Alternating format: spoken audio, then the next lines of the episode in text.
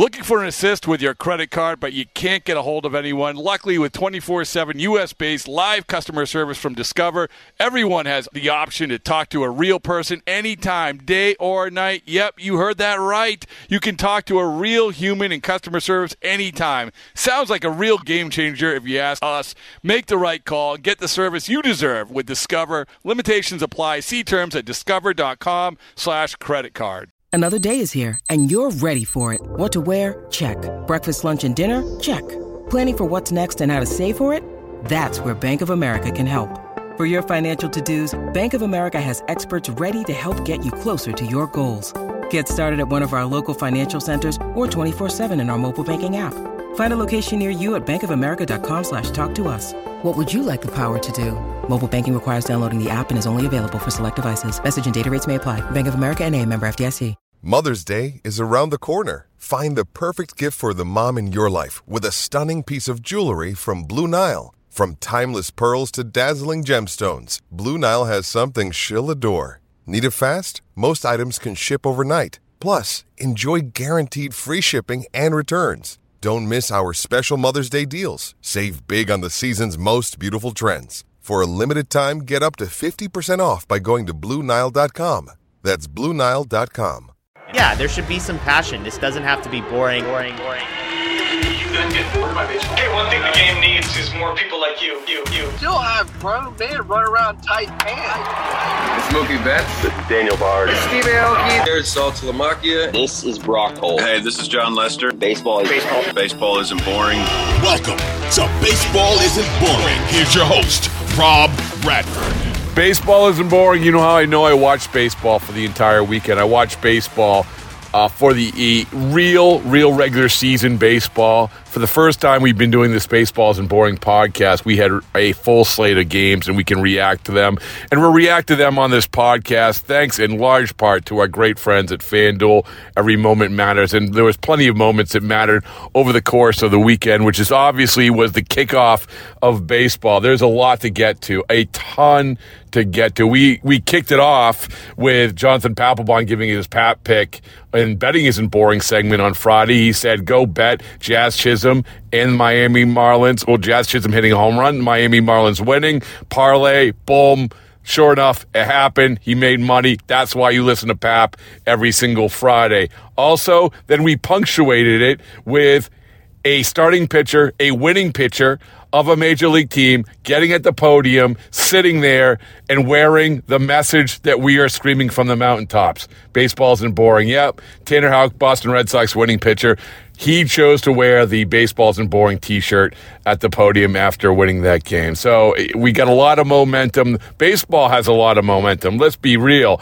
We want to get to everything that happened. And I wanted to bring it to you in a way that was entertaining and insightful. And there's really, to me, one of the most entertaining and insightful people in our little world of baseball is Pitching Ninja, Rob Friedman. If you don't know, go to at Pitching Ninja on Twitter, on socials. Everybody knows who he is. Major League Baseball pitchers know who he is. They're constantly contacting this guy to pick his brain, to say, hey, what is that guy doing? What is this guy doing? He is one of the best pieces of baseball social media out there, not even close. And he's leaked into the fabric of everything that we do on every single day. And there's no better way, no better time to really talk to Rob than I felt like after this first wave of new pitchers, new pitches, new baseball, all that. So I wanted to talk to Rob Friedman, pitching ninja, to kick things off so that's exactly what we're going to do. And after you listen to Rob, we're going to talk a little bit about the season, or not the season, I guess the season, but the series, the first weekend. What, what, what was, was what when it came to the 2023 version of baseball and how that compared to the first weekend of 2022. But first, I want to give you Rob Friedman breaking down his takeaways from the first weekend. This is good stuff. Here's Rob. All right, there is absolutely nobody better to talk to after we got, have gone through the first slate of games than Rob Friedman, pitching ninja. Rob, what's going on? Hey man, how are you doing? Uh, I you know what? I didn't think that I would I would be so excited about baseball, but uh, but I, I kind of am like, and so you know, we Rob, we so we go through all spring training and we we get jacked up for it and everything else. But I feel like, and also we had the WBC, right? That was great. That was a great springboard. But this was to actually go through the first slate of games. I don't know if you feel this way. It was all right. Here we go. This is going to be fun. Oh, absolutely. I'm tired. I'll tell you that much. a lot of baseball. well, well, so okay. So I just wanted to talk to you a little bit about what jumped out at you for this first weekend? Like you said, you watched a lot of baseball, watched a lot of pitches, watched a lot of pitchers, um, and you and a lot of these guys you already know what they can do. But as we've talked about before, it's sort of an evolving process, and this was the latest step, 2023. So, what jumped out at you? You know, a, a, number of things. I mean, one thing is folks just adding new pitches. I was really impressed with Logan Gilbert, for example, who added a splitter modeled after Kodai Senga's Ghost Fork. Um, that was cool to see. Um, watching Senga pitch today was fantastic. I mean, struggled in the first inning was just lightning after that with his Ghost Fork, which was much heralded, but it's great to see it in action. That was a lot of fun. Um, but just just a ton of filthy pitches, and I think the pace of the game. I was curious to see how the new rules would work out and it seems to have worked out well. I mean, I saw one uh, clock violation K and stuff, which always stinks, but hopefully those go away. But the pace of the game is really good, and I think that's what makes me tired. Yeah, yeah. Well, let me ask you about that before we get to the, the, the pitches and some more of the pitches that have jumped out having gone seen this and sort of dissected it and and look I I watched a lot of Kenley Jansen this spring talked to Kenley a lot about the different how he's going to manage this because he was the slowest pitcher. And and he, he had a very real strategy and he's done all right for himself. But from your perspective when it comes to the effectiveness of pitches because one of the things Rob that we thought hey maybe velocity is going to go down a little bit because these guys are going to be a little tired the, the, pace is going to be too much did you see any effect of it at all? I, I haven't seen any effect of that, and I, and I was worried. I that was one of my questions, that and injuries, because you know people don't think about it as much, but the time between pitches is a time to recover, and that's why a lot of pitchers took a while. But haven't seen that issue. It may have may crop up later in the year. Who knows? Um, but right now, everybody's managing it really well, and I think you know the fans hate change but they also hate really, really long games that have a lot of dead time. And I think this change is going to end up being a positive despite all the gnashing of teeth you may hear from some folks. So when it comes to the obviously, you know, pitch clock, no pitch clock, there was a lot of notable pitches. Um, I think I saw a 105. Did I see a 105? It wasn't a real 105. you did see a 105, yes, but it was a misread. Um, yeah, Jordan. Uh, no, it was uh, Hunter Greene who threw a 105.2 and I looked at it on on Baseball Savant, and the spin numbers were all wrong. I think it had no spin or something, so it was a misread. But it was believable because Hunter Greene was throwing nothing but flames that game. So people were like, "Yeah, he probably threw 105."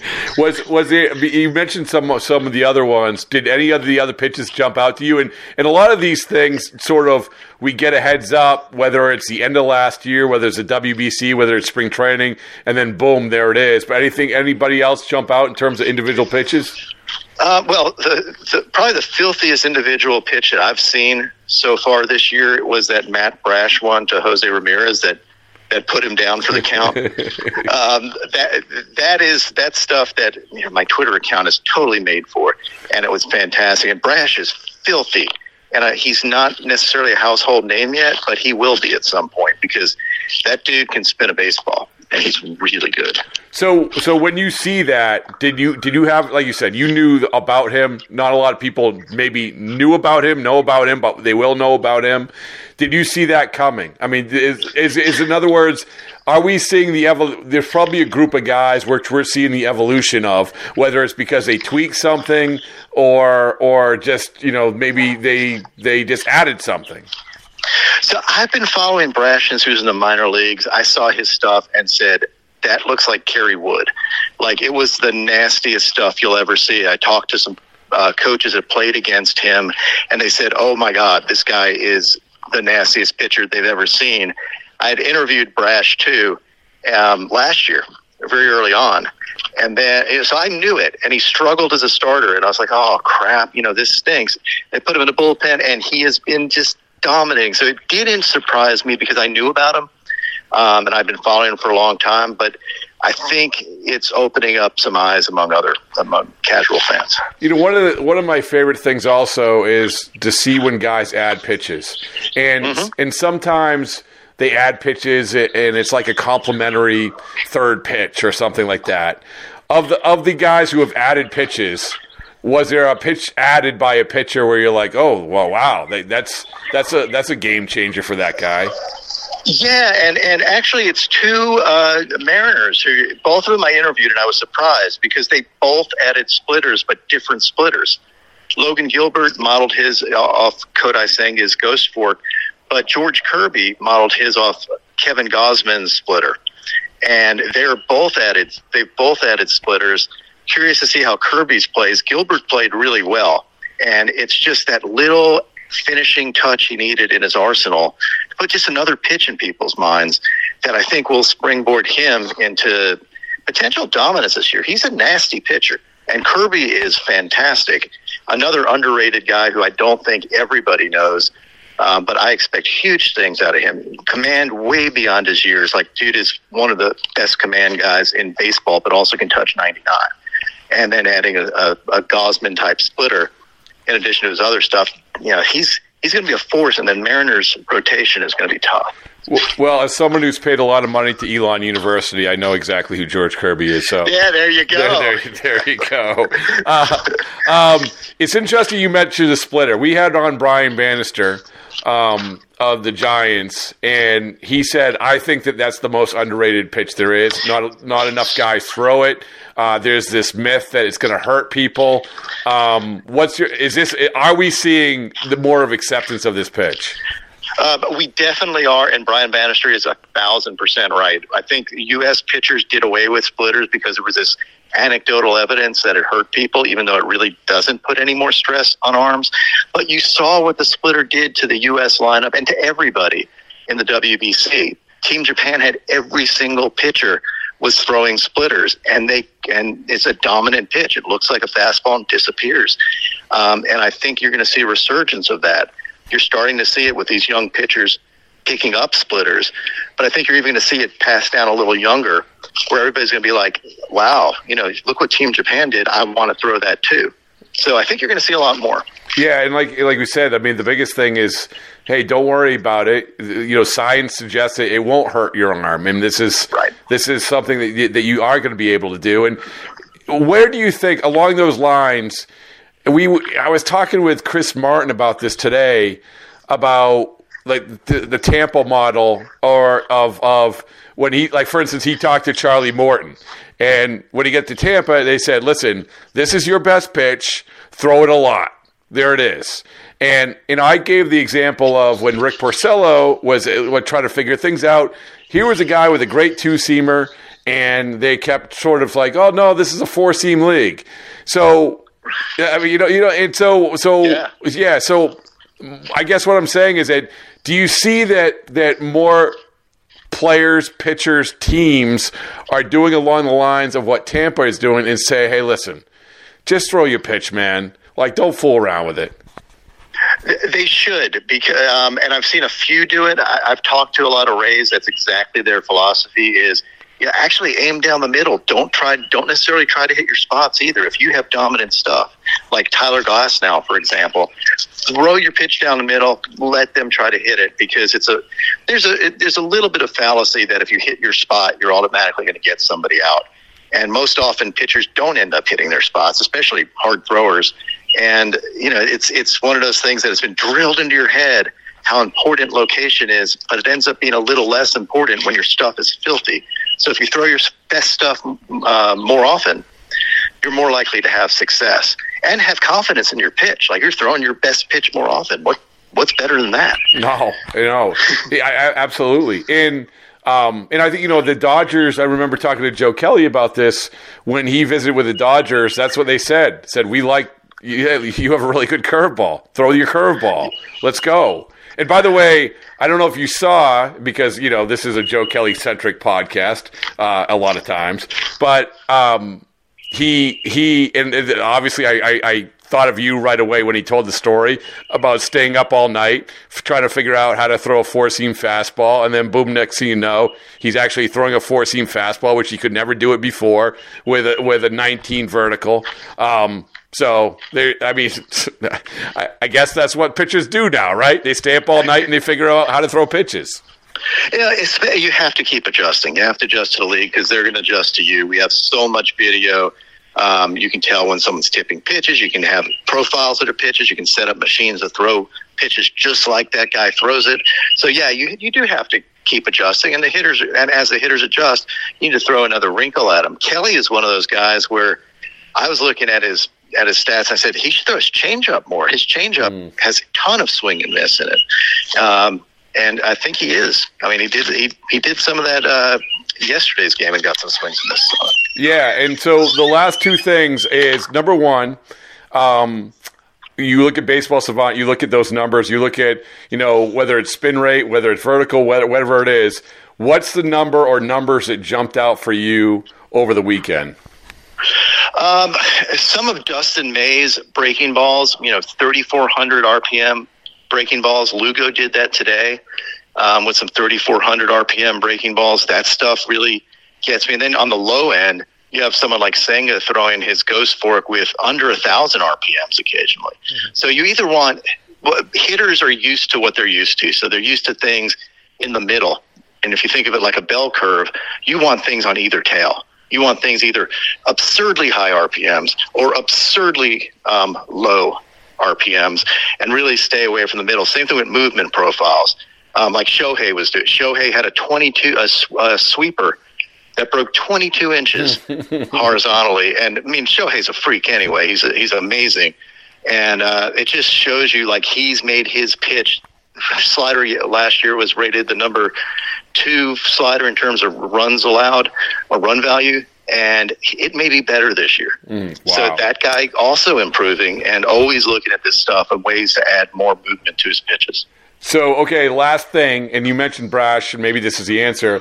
There must be a guy that you're like you're you're excited to to really really follow, and maybe not necessarily that even maybe hasn't even pitched yet. I don't know.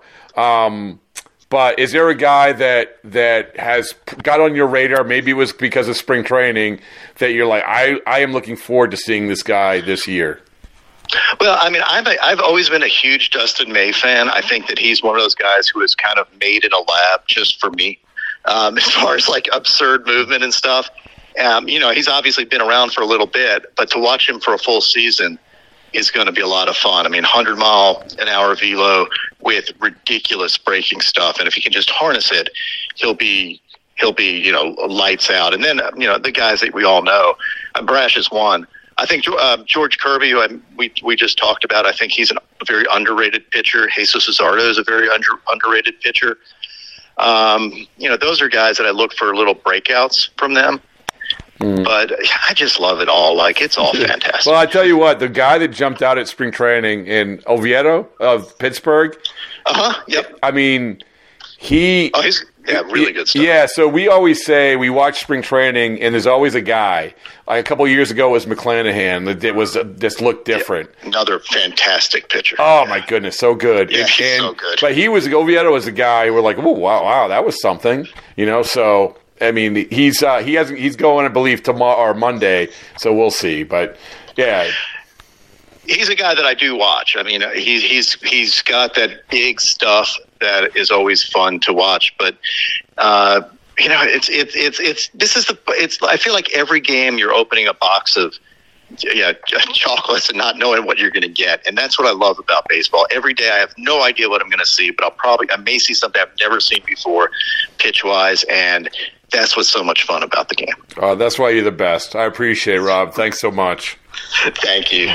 With threats to our nation waiting around every corner, adaptability is more important than ever. When conditions change without notice, quick strategic thinking is crucial. And with obstacles consistently impending, determination is essential in overcoming them. It's this willingness, decisiveness, and resilience that sets Marines apart. With our fighting spirit, we don't just fight battles, we win them. Marines are the constant our nation counts on to fight the unknown. And through adaptable problem solving, we do just that.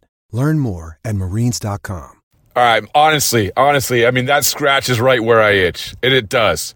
Because we have all this newness, all this newness.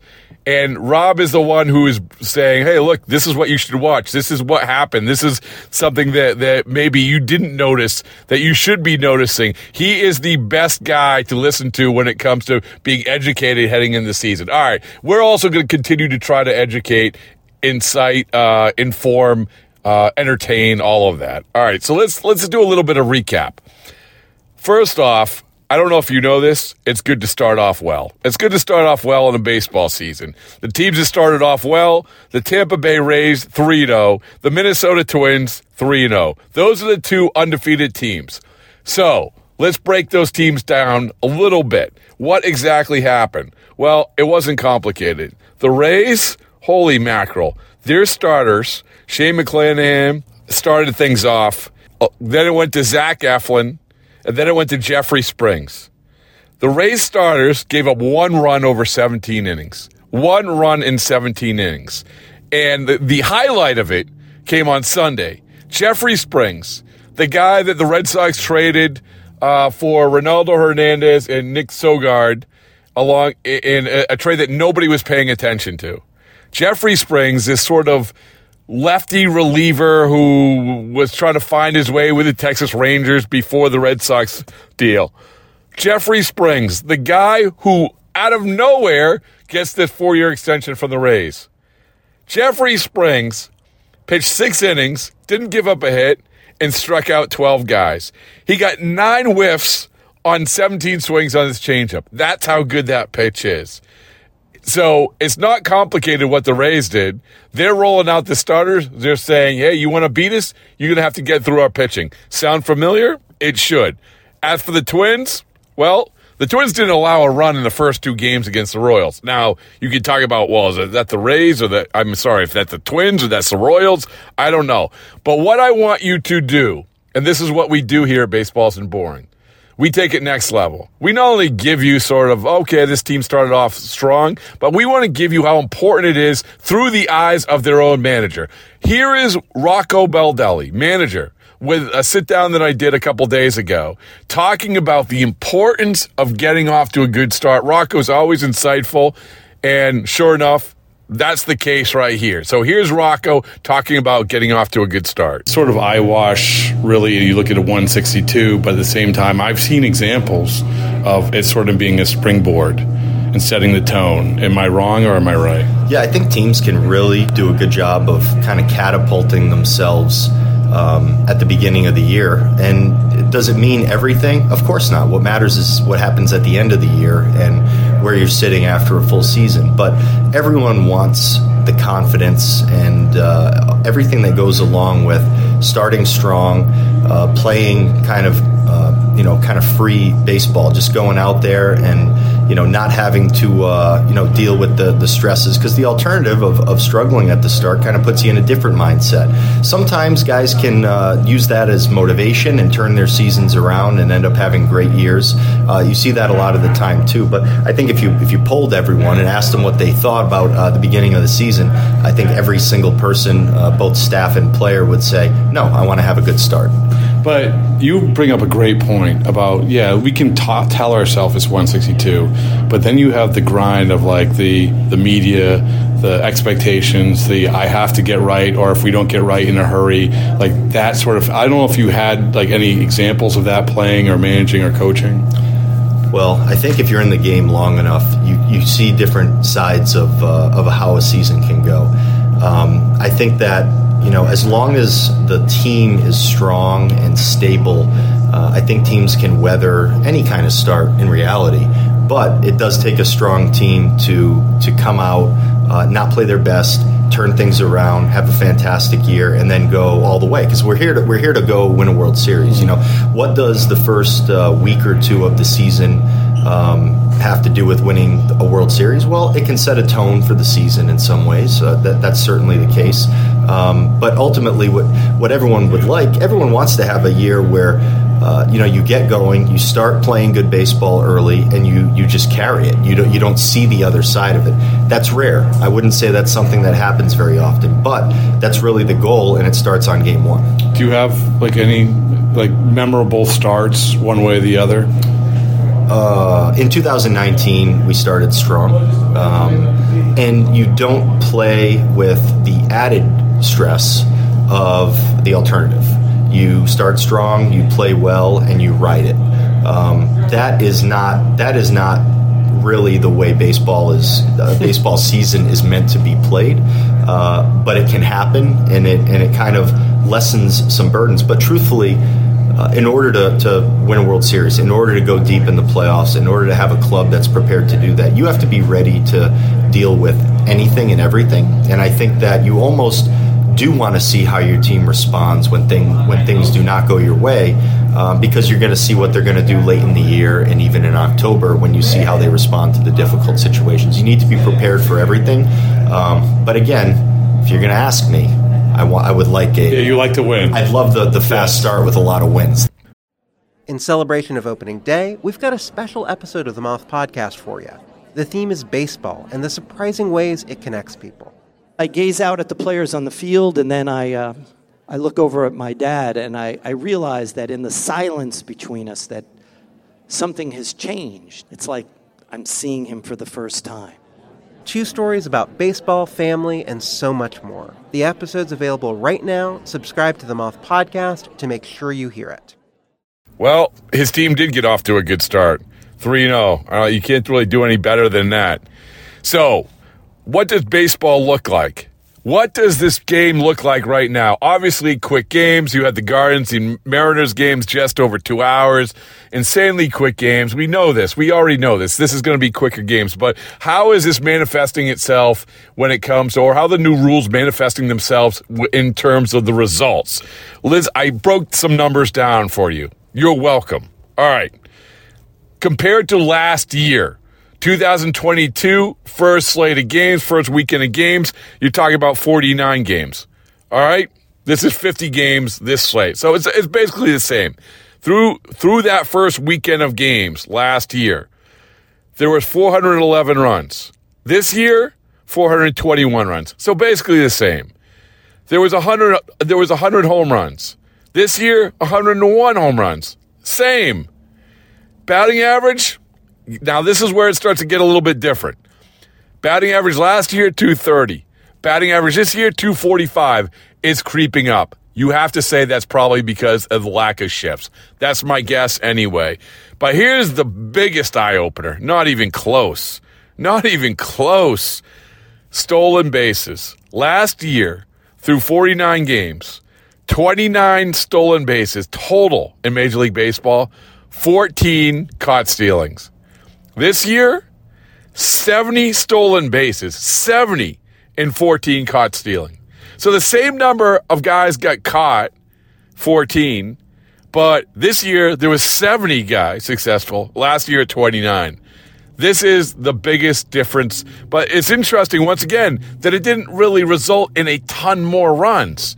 But the game is changing, and we're going to see it teams are having a real hard time holding these base runners on, holding them down in terms of stolen bases.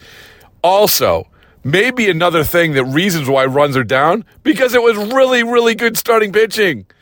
Here's by my count, there were 48 starting pitchers who went five innings or more and allowed two runs or less. 48. You had guys like Brito of the Yankees getting 16 swings and misses. How about Nick Lodolo of the Reds? 22 swings and misses. And by the way, Lodolo's seventh round pick, I'm sorry, seventh overall pick in the 2019 draft out of TCU. Jung, the kid out of Texas, the Rangers, he was picked next, Texas Tech. He hit one of the Rangers' six home runs. The Rangers, best offense in baseball right now, in case you didn't notice. They're also red hot, red hot. They are also 3 and 0. I I apologize to all the Rangers fans. I didn't lump them in with the other three and zero teams. They are three and zero. So the the American League Rays three and zero, Twins three and zero, Rangers three and zero. There you go. You're welcome. Rangers, holy mackerel, they're hitting the crap out of the ball. All right. Speaking of hitting the crap out of the ball, we like long home runs. There was a pretty long one here on Sunday. Giancarlo Stanton, 485 feet. Everyone focused on that, and rightfully so. That's that's insane. But think, look at some of these other home runs on Sunday. A guy named Shohei Ohtani, 447 foot home run. Nolan Gorman, 446. Randy Arozarena, 436. Mike Trout, 434. Ohtani, do I need to tell you how good this guy is? I don't think I do.